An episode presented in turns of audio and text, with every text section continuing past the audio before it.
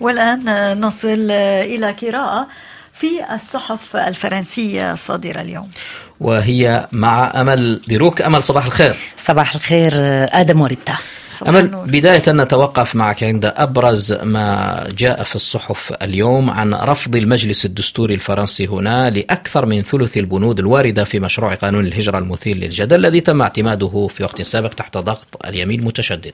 نعم آدم نبدأ من صحيفة لو فيغارو التي يرى فانسون دوفيليي في افتتاحيتها أنه بعد عامين من المسلسل السياسي عادت الأمور إلى المربع الأول واصفا القانون بالزائف في حزمه وشدته. وحسب الكاتب فرنسا هي من خسرت في هذه المعركة. في صحيفة لوموند نقرأ أن المجلس الدستوري فرض رقابة واسعة النطاق شكليا دون التعليق على المضمون. صحيفة لوبينيون وصفت قرار المجلس الدستوري بشأن قانون الهجرة بالصدمة السياسية. أما موقع ميديا بارت فأشار إلى مطالب الجمعيات الحقوقية الحقوقية بسحب القانون بالكامل وإلغائه. صحيفة ليبراسيون آدم عنونت صفحتها الأولى فشلهم في قانون الهجرة. وأرفقت الصحيفة العنوان بصورة لكل من وزير الداخلية دارمانان والرئيس الفرنسي إيمانويل ماكرون.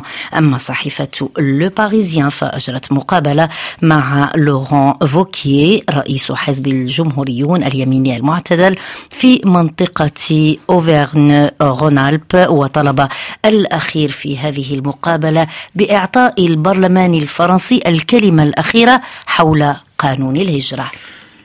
إلى التطورات في غزة أو موضوع ما يجري في غزة وصحيفة لوموند توقفت عند الموضوع تحت العنوان كيف يمكن الهروب من جحيم غزة؟ صحيفة لوموند نشرت مقالا أشارت فيه إلى أن الهروب من جحيم غزة يكلف ما بين أربعة ألاف وعشرة ألاف دولار موضحة أن هذا الأمر أصبح ممكنا من خلال شبكة من الوسطاء ووكالات السفر السفر المرتبطة بالمخابرات المصرية حسب ما جاء في الصحيفة والتي تقوم ببيع تصاريح الخروج من غزة بأسعار باهظة حسب ما جاء دائما في صحيفة لوموند نقرأ في لوموند أن الخروج من معبر رفح تحول إلى تجارة مربحة للمستفيدين من هذه الحرب. وهنا تعرض لوموند حال رشا إبراهيم المواطنة المصرية العالقة في غزة. والتي طلب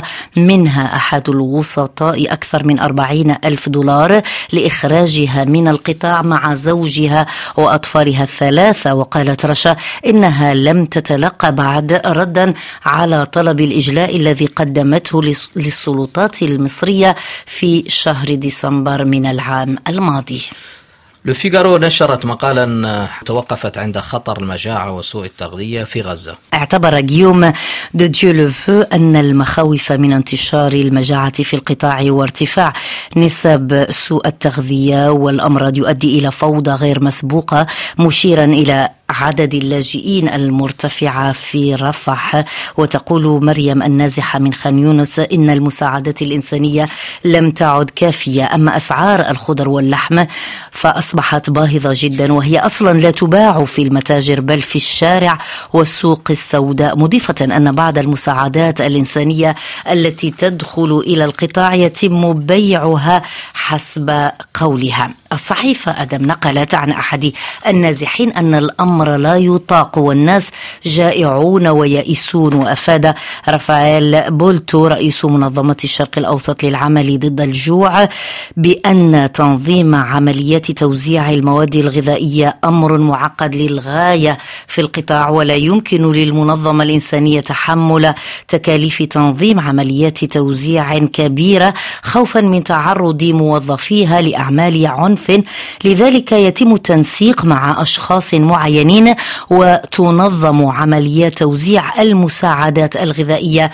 في مواقع سرية. نقرأ في صحيفة لو فيغارو إلى صحيفة لوبينيون التي توقفت عند الزيارة التي يقوم بها الرئيس الفرنسي إيمانويل ماكرون إلى الهند. نعم أدم أشار كلود لوبلون في مقاله إلى أن زيارة الرئيس الفرنسي إيمانويل ماكرون إلى نيودلهي يمكن أن تدفع بالمفاوضات الجارية للتوصل إلى اتفاق تجاري شامل بين الهند والاتحاد الأوروبي. باعتبار فرنسا الشريك التجاري الثامن للهند تهدف باريس إلى تعزيز العلاقات التجارية والاستثمارية مع نيودلهي وهناك فرصة للبلدين يقول الكاتب للمضي قدما في اتفاقية التجارة الحرة الهندية الأوروبية. الكاتب اعتبر أن زيارة ماكرون فرصة أيضا لتقوية الشراكة الاستراتيجية بين البلدين خاصة أن باريس هي أحد شركاء الهند الرئيسيين في تطوير القاعدة الصناعية والتكنولوجية الدفاعية للهند. وفي المقابل تحاول نيودلهي تجنب الاعتماد الكبير على واشنطن وهو ما يشكل فرصة ممتازة لفرنسا حسب الكاتب لشق طريقها في هذه المنطقة من العالم التي ستشهد تطورات في جميع المجالات في المستقبل. نقرأ في صحيفة لوبينيون كانت تلكم جولة على الصحف الفرنسية. الصادرة اليوم قدمتها وأعدتها أمل بروك شكرا أمل.